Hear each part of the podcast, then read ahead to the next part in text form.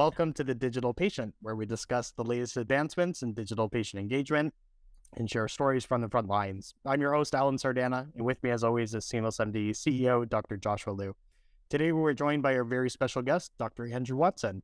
Dr. Watson is a practicing colorectal surgeon and VP of Clinical Information Technology Transformation at UPMC. He is a renowned expert in the field of digital health with a focus on applying technology to deliver high quality patient centered care. Dr. Watson blends his career working for all four UPMC business units international, insurance services, enterprises, and health services divisions to practice and help envision the transformation of healthcare with a focus on telemedicine. Dr. Watson is also a past president of the American Telemedicine Association and is currently an advisor to the American Board of Telehealth. Dr. Watson, Andrew, welcome to the show. Thanks. Sounds like we got you all choked up in that bio. I'm honored. It's awesome to have you on the show today.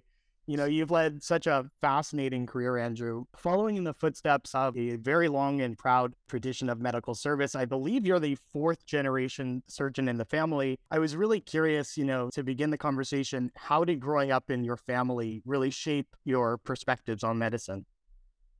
Well, thank you for having me here up front. And um, I just am genetically uh, predisposed to be a surgeon, I guess. But it does give you a sense of duty to others, which is important, and service, you know, regardless of time and weather and holidays and birthdays. I mean, you've got to go do this and help take care of others. And just a sense of doing what's right, which I think is very important, especially in the current environment in which we live in. I was very lucky to come in a, from a family with people that were truly role models and also belief in change. A lot of change in, when I was growing up. My father started the Department of Surgery with several others here at UPMC and also hired Tom Starzl, who was Dr. Starzl, who invented the liver transplant and see a lot of change at the dinner table and makes you realize how important that is and also how hard it is.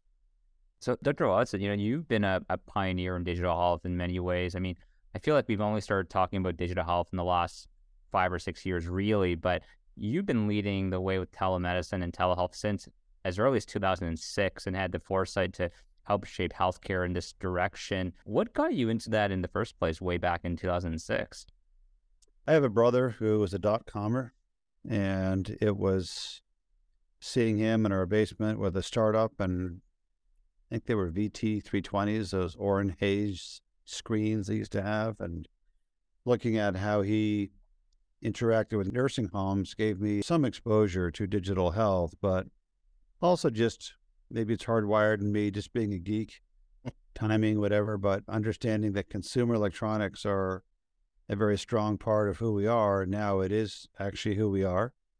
And I was lucky just to have a family that embraced electronics and digital and and believed in it. And I, uh, at times, I think is a little much, but I was exposed early in my career to digital per se, which then made me realize that there's much more we can do with this than just you know connecting a few consoles or playing a few video games. And it it took off from there. A little bit of accident of timing, but it's a uh, it's an exciting world to be in digital health.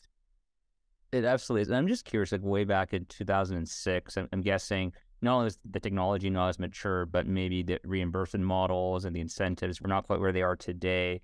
Did you face a lot of pushback back then, or or were you doing this for free? I can't quite remember what the incentives were even back then, 2006. Well, part of what drove me was that the patients had to travel, and Pennsylvania is a very rural state. We are one of the most rural after states such as North Carolina and Texas and it just didn't make sense to have septuagenarians and octogenarians driving to look at some wounds and saying, "Are you eating?" So, by there had to be a better way to do this, and stumbled into some of it. We had a stroke network that was up and going, and were able to parasitize part of that for our needs, but we were getting reimbursed for it. But as surgeons, we're less worried about reimbursement for the video visit than we are for the actual surgery. But I don't really look at patients as as money, but I think a lot of folks realize that it's the surgery that matters, not the video visit. So I was a little bit less focused on that. And you know, patients would tell you, like, I just drove. What started me was a lady came to my clinic after a fairly routine Crohn surgery, which I do a lot of, and said, Doc, I love you, and gave me a hug. And I, I clown around with my patients. I'm pretty easygoing. But I asked her like three questions Are you eating? How often are you moving your bowels? Let me see your wound. And she said, I love you, but I my house, the backyard of my house touches one of your hospital's properties. Like I could climb over the fence. And I just drove an hour and a half for those three questions. I'm like, ah, I get it. So we can start using videos. So she pointed out the side effects of travel. And, you know, we're so focused on quality and side effects in medicine. The side effects of travel are enormous. And that's what opened my eyes to the travel as being or can be injurious. Yes, it gives you access, but there's a downside from a health, quality of life, and economic standpoint. Yeah. And actually, Andrew, you've shared your thoughts on this in the past. Telehealth being a natural evolution of healthcare that is primarily shaped by consumers. Can you unpack that idea for us and maybe share more on why you believe that digital tools can really help bring the humanity back to healthcare? Sure. The it's kind of a unpleasant way to remember these stocks, and I'll be apolitical here, but if you think of the MAGA stocks, Microsoft, Apple, Google, Amazon, those stocks have all been evaluated at over um, or evaluated at over a trillion dollars, and that's more than the entire budget of countries like France and Britain. And so, healthcare physicians are not going to be able to say no to those folks. These are some of the largest driving forces in the world. Are these tech stocks, and our country has evolved and society has. We used to work in farms, and now there's no more farms, and we went to the factories. And then, you know, after the nuclear era, I mean, we lived in an entirely different world. And so we've gone through these incredible changes through a couple generations, but now we're in the digital era. And the problem is the digital era, A, there was no grand opening for this thing. Um, there wasn't a warhead that went off. There wasn't a factory you could smell we sort of slid into this thing sideways. But it's changed us forever as a species. And I don't say that lightly. And what's driving this is an interest from us as human beings, but also from a big money standpoint. And so we as individuals live and breathe technology. And I just rhetorically say to people, when's the last time you left your cell phone at home? And if you've got a watch, a tablet, and a phone, you've got three cellular signals with you you know, and I was driving to work one day and I had this ridiculous 650 horsepower car. I had a drone in my back seat and I had a self driving car parked beside me on the road. Like, wow, what a world we live in. And so we are, as consumers or patients and others, are being led in a good way by technology. And a lot of this is driven by money. But technology and these companies are teaching us how to look at video screens like we're doing now, do speech recognition, and use phones and type and use them to monitor data. And that's healthcare. So we just took what technology is teaching us, like during the filming of this podcast, and we just turned it right into healthcare. So we didn't have to teach patients how to like pick up a phone and turn on a video and talk to it. That's all done for us. So this all came preloaded, which is great. And you know, once patients get this, it's not that hard to figure out. And it's much more humane doing healthcare at home. Like when you get sick, what's your instinct? your instinct's not to run and drive in a car and pay for McDonald's and hit a pothole and look for toll booths. I mean, you curl up on your couch at home. And so, this ability to use this technology and digital to take care of patients at home is just humane. And it's not for everybody, but it's for a lot of folks. And I, I don't think we really know how to use it fully yet, but we're getting there. We're making some some headway. Definitely. Maybe to continue on something you mentioned earlier a bit about um, you talked about incentives a bit earlier. You know, most telehealth is, is fee for service, and and you've mentioned in the past how value based care in many ways is a better fit for telehealth, so that providers are less focused on you know each load activity and, and more focused on using telehealth to improve an, an outcome for a patient Do you feel that any payer provider has really figured this out yet? And, and where does value based care need to go from here so that telehealth actually is being used to, to improve patient outcomes? Many of the payer providers are looking at this, including UPMC, where I work. You know, the largest ones in the country, obviously the VA is one. Kaiser, a lot of respect for them. Intermountain, UPMC. And so in Intermountain and UPMC are very similar, a couple clicks behind Kaiser.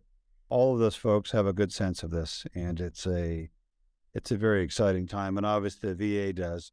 The VA's got a slightly different model because they're not under the some of the OPEX and CAPEX constraints that we are in our companies. And I'm not saying they aren't under any financial constraints. No, it's just their access to capital is different than ours.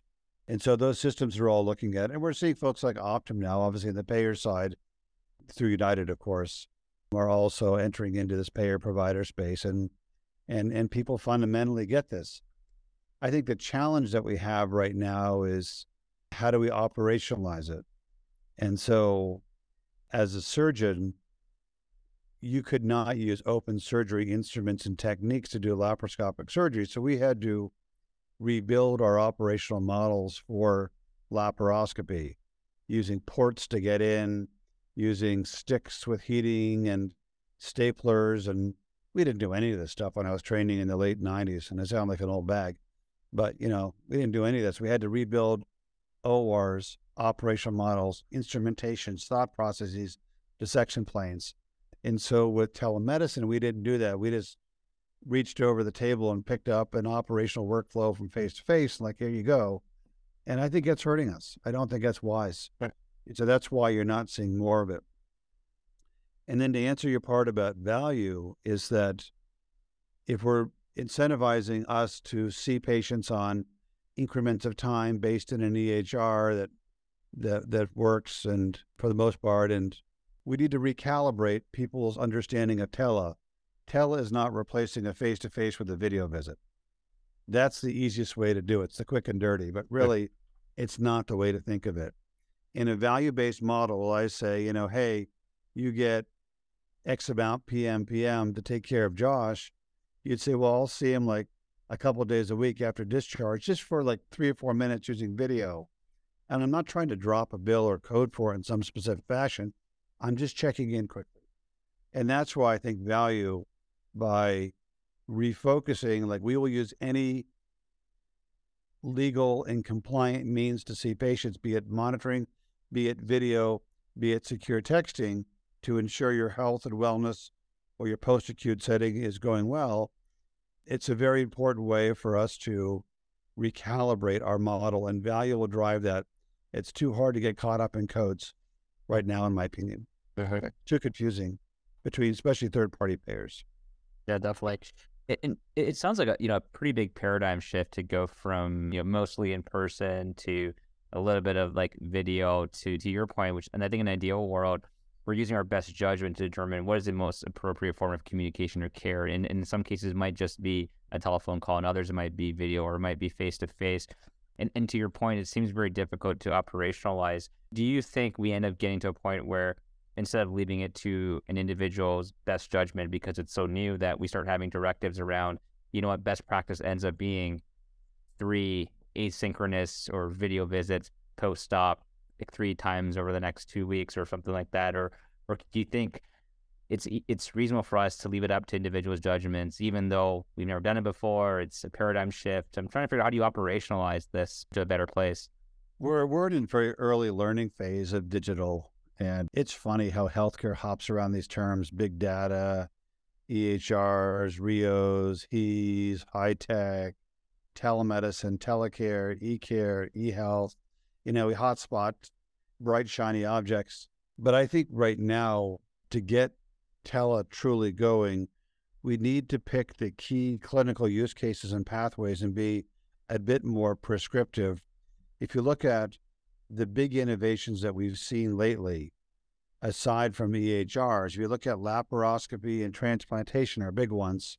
And now we're really getting into pharma and biologics. These were focused solutions for problems with focused workflows around them. And we need to stick to what we know how to do is to solve discrete problems. So I think For post acute, yes, ideally there'd be monitoring with AI interpretation to see who needs the video and who doesn't. Because video is expensive. It's one to one. We all got to be here together. And it's expensive to do video. We don't have enough staff right now to even take care of face to face. So there has to be ways to, there has to be a way to be smarter. And I think we can use combinations of monitoring and video and chatbots to do that and to create almost like a teletriage overlay of healthcare. Yeah, I love that. Andrew, I was curious, you know, pre COVID, telemedicine was very underutilized uh, compared to obviously where it is today. Although your program was one of the pioneers, you were using it. But at the start of the pandemic, telemedicine spiked across the board. Every system had virtual visits or, or video visits set up pretty quickly. Since then, there's been a bit of a pullback on telemedicine use, still higher than pre COVID levels, but nowhere near where it was at the beginning of the pandemic. Presumably, we've learned a lot about telemedicine over just this two year period. We know when it's more appropriate, when it's maybe less appropriate. And now we've have some encounters that have gone back to in person. Where does telemedicine fit within the workflow over the next 10 years? How do you see it playing out? What are some of the tailwinds or headwinds that you foresee? Well, if it's spiked, that's a good pun, right? Because of the old spike protein there. So that's good. It's we've had two conversations or three internal conversations about this today. Very few innovations in healthcare have gone up and down like tele. Usually it's up and up and up and up and up. Now COVID, everything is nonlinear in that capacity in that time where we had such medical pressure and societal pressure. We had to use it. It's all we had. But the the regression to or return to a choose a less pejorative term to like 10 to 15% of all visits being done with tele is not so good. And that to me reflects the middleware piece or the operational model I was rambling on about a bit earlier, where we really are using the wrong workflow for tele and just throwing a piece of technology at a phone and a I mean, at a patient and a doc and saying, have at it, it's not going to work because I'm not the genius bar. I was trying to round on a patient prior to this podcast and I spent 20 minutes fixing the technology. Hmm. So, in the time I should have seen the patient, I'm actually probably going to miss the patient now before they go home. It's fine. And it just, things happen. And the fault probably was mine for having to upgrade my computer. But there's an example of just, and that that's endemic to all tele. It's not a UPMC issue. So how do we? It's not like when I walk into the OR at misfires. I don't think I've canceled a case in five years at UPMC, and I do very sick cases with these salvage Crohn's and ulcerative colitis. So how do we get tele functioning on the level of the ORs, where these highly complex dynamic environments that are taking care of sick patients and sometimes healthy patients, relatively speaking, work every time. When I go in the OR, it works. And so, and I give UPMC a lot of credit for running these ORs. It's hard. So Tele's got to start hitting those SLA terms. And, but we first need to start looking at it and dissect out the technology to say, why is it so hard? So I don't know. We'll see what happens over time. But that's why I think this middleware between your desired individual, be it a member, a customer I don't really like, but a member, a patient, a wellness visit, an employee, and some type of physician, nurse, or other provider, all that stuff in the middle, that's where it is. It's just not sexy to look in there. It's like if your car was made of ply, made of plexiglass, you could see your differential and transmission in your camshaft. It would probably confuse you, but you sure want it to work. Yeah. So it's that kind of a balance. The middleware is very important. That makes sense. I, I, guess maybe another tailwind I hope is in our favor is, you know, we should see increased broadband access for the internet across, you know, every state, every region. And maybe at some point it's going to be the norm where there is some device in every patient's home. So that does feel inevitable, even if nothing else changes at the very least. As a question is how fast do we get there? And then to your point, what do you, what do, you do in the meantime?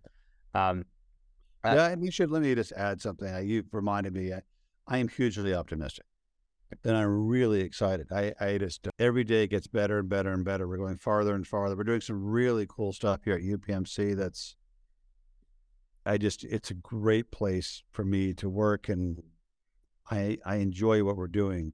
This issue of lack of access to broadband will fade, as will they're too old to use technology will fade. And we're already seeing those two issues fade. So that only adds to our zeal and optimism. Oh, sorry to interrupt you. No, no, that that's wonderful. I mean, you're, you're clearly an optimist because uh, you know there aren't that many people back in 2006 who were doing this. So I'm glad that optimism hasn't hasn't left you. I think sometimes in healthcare uh, we become more cynical, but it feels like at least in, in, in, this topic you've just become more of an optimist and you you've uh, laid the path. So thank you for that. You know, want wanted to ask you uh, actually on a slightly different note. Um, you know, we're and I hope you don't mind. I'm going off schedule here, but because you know OpenAI, ChatGPT has come out. I'm sure you've been following Dr. Watson. I'm curious because healthcare, I feel like the bar is much higher. The bar for safety, the bar for appropriate is much higher. It's not like you know marketing in a business where it's okay if if, it, if you know ChatGPT generates you know crappy outputs. It's okay if it's wrong. You can't really afford to be wrong in healthcare very often. So even though I think a lot of people in healthcare are getting excited about, you know, generative AI and chat GPT, realistically, any thoughts on, you know, when oh, any use cases that actually could be valuable and, and how soon you think we actually could see that in healthcare on the care delivery side? Use cases in terms of those technologies specifically or something more general?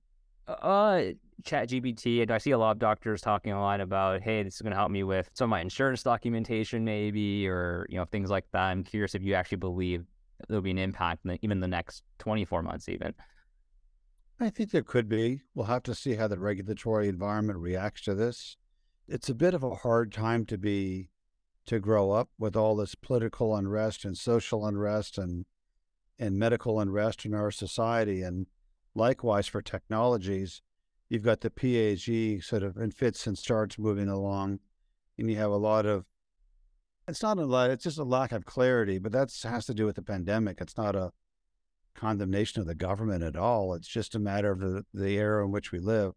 So, with the regulatory and policy landscape still settling down into a clear view, it's I think any technology is on the book as long as it doesn't hurt patients and is compliant. We should try everything right now. You know, healthcare's got a lot of catching up to do. It's one of my really good friends from Oxford was with me over the weekend, and I was from London, and we were laughing about mind the gap. If you look at the gap between the potential of consumer electronics and healthcare, it's enormous. So healthcare has a lot of catching up to do, but could also leverage that gap to advance its own case to better help people make itself more affordable. And I don't say the latter lightly. So we better try everything. We better look at everything. You know, I don't think we're going to get into the Terminator situation where artificial intelligence takes us over, but there's a lot we can learn from artificial intelligence and new ways of communicating. I love that. Andrew, I got to ask, you know, given your optimism that you've had, you're obviously met with a lot of skeptics as well. You get to hear the opposite view, especially pre COVID. You were hearing a lot about the theoretical idea of supplier induced demand. I think this theory was rendered obsolete over the past two years. Obviously, there was a clear need for telehealth.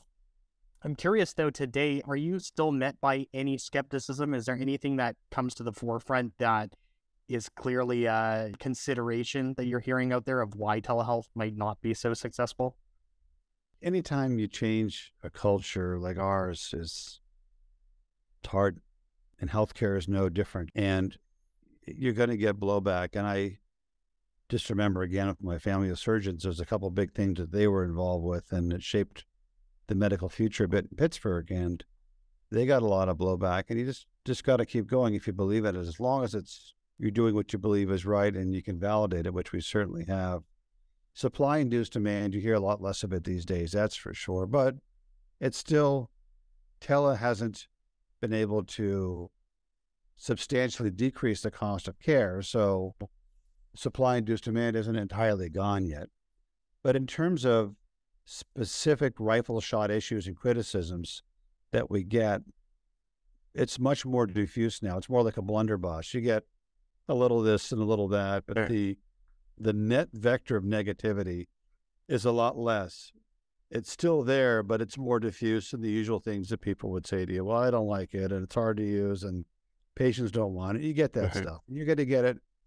It's the same with laparoscopy. I mean, we were in 2003, same same types of comments. We were told it was bad for the patients, and now it's the standard of care. So it's just a group of really smart people that care. It's hard to change sometimes, especially quickly. But to clearly answer your question, the big push has abated significantly, not entirely, and the issues are much more diffuse. So there's nothing specific that's come out, such as I will be sued. They can't use it. They're too old. So it's it's an amorphous foe, but it's a much smaller foe than we've had in the past. And that will autocorrect at some point. If something pops up, then we'll address it. Back in the day when you were growing up, did you routinely hear like your your father, for instance, doing house calls to patients? Was that the the standard of care back then?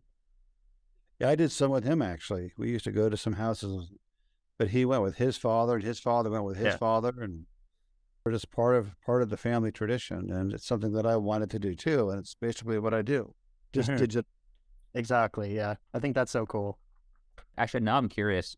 When's the last time you've heard or seen of a of a surgeon doing a, a physical house call? Like, wh- when did that actually stop happening? Was that like decades ago, or, or I would say in the early '80s, people still do it, and they say rural physicians do it, and community physicians, yes. My dad, for certain patients, would certainly be doing it, and I offered to do one last week or two weeks ago, and I was actually going to go to the patient's house, but we actually had an ice storm, and it was negative seven degrees, and it was not even safe to get there. So I actually was going to go to their house, and the patient had actually never met. So, um, yeah, we're still trying to do it if you can. It's not common. unrelated note? I mean, we we've seen I think the news in the in the recent you know weeks that the hospital at home initiative and the funding is going to continue for for some time. Lots of great innovation happening with that model the last several years. I'm curious, any thoughts on how that might grow? Like, do you think there are certain maybe key use cases that we haven't explored for hospital at home that you think are, are going to emerge in the next few years, perhaps? hospital home makes sense and it's a evolution of home care and home visits i think it would benefit a lot monitoring but it has to be monitoring with ai and an er type mentality to the call center that's looking at the data. Looking at the raw data from monitoring we realize here is kind of hard. Too much data kind of teasing out the signal noise. You can still do it but if you have monitoring with hospital home, I think you can do a lot. And as always, the dragons of CHF and COPD are the big ones. Those are the ones where, you know, di- the derivative effects of diabetes create a lot of expense and problems. Um, but there are areas that we should look at, which are, I think, post acute care is a good one. Some of the top chronic diseases that the rare diseases. I do Crohn's and ulcerative colitis. They're extremely expensive based on the medical Yeah. spend. So being able to control some of the pharma expense through hospital home is a good way to move the needle. So use cases you may not think of up front. Crohn's and ulcerative colitis, psoriasis, things like that. But the, the IBD ones are the ones, inflammatory bowel disease drive a lot of costs. So I think those types of use cases, the usual suspects, plus some of the high pharma spends are the ones to look at. Can I ask you, just on the topic of, you know, let's say remote monitoring of patients, you know, I, I think we're seeing, you know, in some cases, patients who are maybe being monitored by care teams that maybe don't necessarily have to be affiliated with the the provider group or the health system. But, you know, when it comes to surgical care, given that so much of what could happen in the acute period, let's say 30, 60 days out, might be related to the the index surgical, you know, admission, it feels like surgery might be a use case where the surgical team should be the one that's involved in any you know post discharge monitoring. Do you think that that necessarily should always be the case, or do you think we could ever get to a point where maybe there is specialization where the surgical team focuses on surgery, there's a separate team that focuses on post discharge care? Does that ever would that ever make sense? Do you think, or should the surgical team own that whole episode? I would never say always Would- anymore. I made that mistake enough. So I, uh, it's a good we were in a meeting here in Pittsburgh, and the someone said, There was just an earthquake. I said, We never have earthquakes in Pittsburgh. And then this siren went off. There was just an earthquake. Like, okay, lesson learned. If tele gets pushed down enough, which it will over time, to the rank and files and others like me, and where it's just a part of our daily lives, yes, we can monitor it, but it'd have to be operationalized. I'm getting back to that middleware again mm. in a way that it's part of our mainstream workflow. But one of the biggest and most powerful use cases ever of tele will be teletriage. And I think we're going to create this ozone layer around healthcare of teletriage where problems, uncertainty, patient requests, wellness data we be filtered and reflected off this ozone layer using a tremendous amount of monitoring and targeted video to help understand what's actually happening outside of our four walls. And so I think we reach that point of the ozone and the teletriage. Healthcare will then meaningfully leave hospitals and offices and enter the cloud. But it's going to take that where then you're saying, well, I got a surgical referral. I then don't have to come to my office. I can meet them in the cloud. The anesthesia can meet them in the cloud. We can work them up. They can get the care locally. They just got to drive to Pittsburgh once and just for the surgery. And when we achieve that layer of true teletriage with this ozone filtering things, uh, we reached it. It's going to work. And I guess like the, the holy grail is at some point, you know, like we do want Dr. Watson involved, let's say in that post discharge episode of care, but only when we really need Dr. Watson. In every other case where we don't need his expertise, it, let's have someone else manage that so you can focus on the sickest, you know, most complex patients who need it. That that's kind of the holy grail, I guess, if we can get there.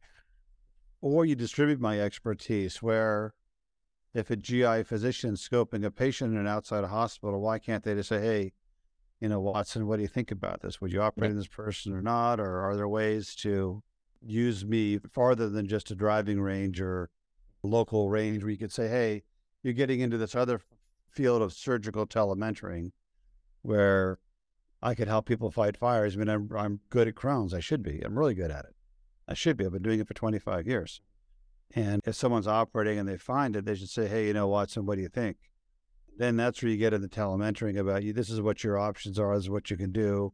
You look at the surgical field, you look at the planes, the fibrosis, whatever it is, an abscess, and try to make decisions about what's best for the patient. So there's a lot of ways to distribute what we do using this new technology. Mm-hmm. I mean, at some point, we'll just be able to teleport you to any OR where your expertise is needed. Yeah. Yeah, we'll have a hologram. Yeah. An avatar, right. whatever it is these days. yeah. Uh, that's great. Well, Andrew, you know, we've chatted about a ton of different technologies. Obviously, this triage idea and this kind of ozone layer that you're suggesting is encompassing a lot of different areas of technology, telementoring, like you mentioned, and triaging and remote patient monitoring even fits in there. There is, at this point in time, an explosion of patient facing innovation, whether it's chatbots or digital care journeys or remote patient monitoring. I'm really curious, what are you most excited about today? Isn't it all patient facing innovation? Not to be a skeptic. I just, it's always funny how we always look for the latest, the next cliche or what can we add to our lexicon. It's all about the patient at some point, be they well, be they ill. That's all that really matters. And so, sorry, that's where my skeptic comes in. um, I feel that AI in the field of monitoring is the most exciting and most impactful. If digital works correctly, you would think that AI and monitoring would be about 80 to 90% of digital, in my opinion. And I guess at that point, to what you're saying earlier, the, the critical piece is how do you make it fit in the workflow operationally? And I think what we I keep being reminded of is technology at some point is, is the easy part. It's the human piece that's the hard part, and we're getting there. It feels like we, we are getting better at it, but maybe not as quickly as we all like. But but we're getting there. Yep. Yeah, just what we uh, can do it. Absolutely. A final question that I had, Andrew. I know at this point you've conducted over 800 teleconsults at this point with patients, maybe even more. I'm really curious have you had a patient so far where the first time you met them was surgery face to face? Yeah, I've done about 70 that way. In fact, wow. we're, we're instituting this right now. A bunch. Yeah. Yeah, I that's cool. scheduled actually in last week in clinic, I scheduled three that way. It's a new so world. It's, it's patients, it's really what they want, but it's not like I'm any different on the screen or in Yeah. person. It's the same me. It just looks a little different. Yeah. And the opinions are the same and the judgments are same and the data's the same. Right. And a lot of it is how you conduct yourself, your style. Some like it, some don't. And hey, if they don't like it, come on in. Not not a problem. I'm here. So um, there's no pressure to do it this way, and I'm always here. And if they change their mind, come ne- come next Thursday Well- in clinic. Not a big deal. Right. So I keep it pretty simple. I don't make a big deal of it, and um, I think it works well. Yeah, I like that. Giving the, the patient the choice. That makes a lot of sense. Very good. Well, Andrew, just being mindful of your time, let's flip over to what we call the Fast Five lightning round. This is just five quick questions to get to know you better. First question that we have is What is your favorite book or book you've gifted the most? The Patrick O'Brian series, Yeah. the Aubrey series, John Aubrey. Excellent. Question two Who is a person, either dead or alive, who you'd love to meet? Sir Christopher Wren, Wren. the architect who built St. Paul's. I actually wrote my thesis on it. We went to the same college. Very cool. Yeah, over at Oxford. Question three Would you rather have super strength, super speed, or the ability to read people's minds? I think it'd be too scary to read minds. I want super strength and renovating my house. That's awesome. Question four What is You something know in heavy health? cast iron is? Cast iron is really I know. Absolutely. Question four What is something in healthcare you believe that others might find insane? the fact that people get paid for their complications. You you know what's funny, Dr. Watson? If we had asked you this question maybe 15 years ago, you might have said telehealth. That's right. or laparoscopy. Who knows? That's Yeah. right. Hearsay. Question five If you could travel back in time to any event or moment, what would it be and why? Uh, the ratification of the Constitution, just to hear that incredible change in taking care of others and the sense of duty and trying to set this thing up correctly so it works in the future when we're long gone. That's awesome. Well, excellent. Andrew, Dr. Watson, thank you again so much for your time on the show. You can find Andrew Watson on Twitter at ARWMD. Uh, and just a personal note for me, there is a lot of great education on that Twitter page. There's also a lot of really good humor, very, very highbrow humor on there. So go ahead and check that out. Uh, that's a wrap for this episode of The Digital Patient hosted by SeamlessMD. You can follow us on Twitter at SeamlessMD. And if you like the podcast and you want to learn more, visit www.seamless.md. Uh, Andrew, Dr. Watson, again, thank you so much for your time. Happy to be here. Thank you for asking me.